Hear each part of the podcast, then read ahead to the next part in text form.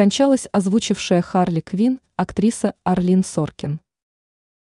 Появилась информация о смерти известной американской актрисы, телеведущей и сценаристки Арлин Соркин. Озвучившая Харли Квин артистка скончалась на 68-м году жизни, пишет The Hollywood Reporter со ссылкой на свой источник. По словам собеседника издания, Соркин умерла 24 августа после продолжительной болезни. Именно по причине болезни она в последние годы не снималась в кино, сообщает РБК.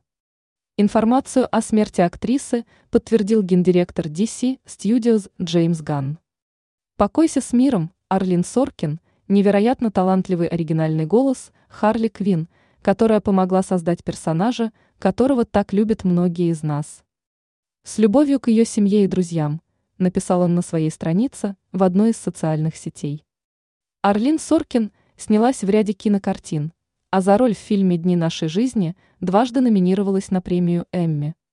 Но наибольшую известность ей принесла озвучка Харли Квин в мультсериалах «Новые приключения Бэтмена», «Статический шок» и «Лига справедливости». Артистка была замужем за сценаристом сериала «Американская семейка» Кристофером Ллойдом, у нее осталось двое детей.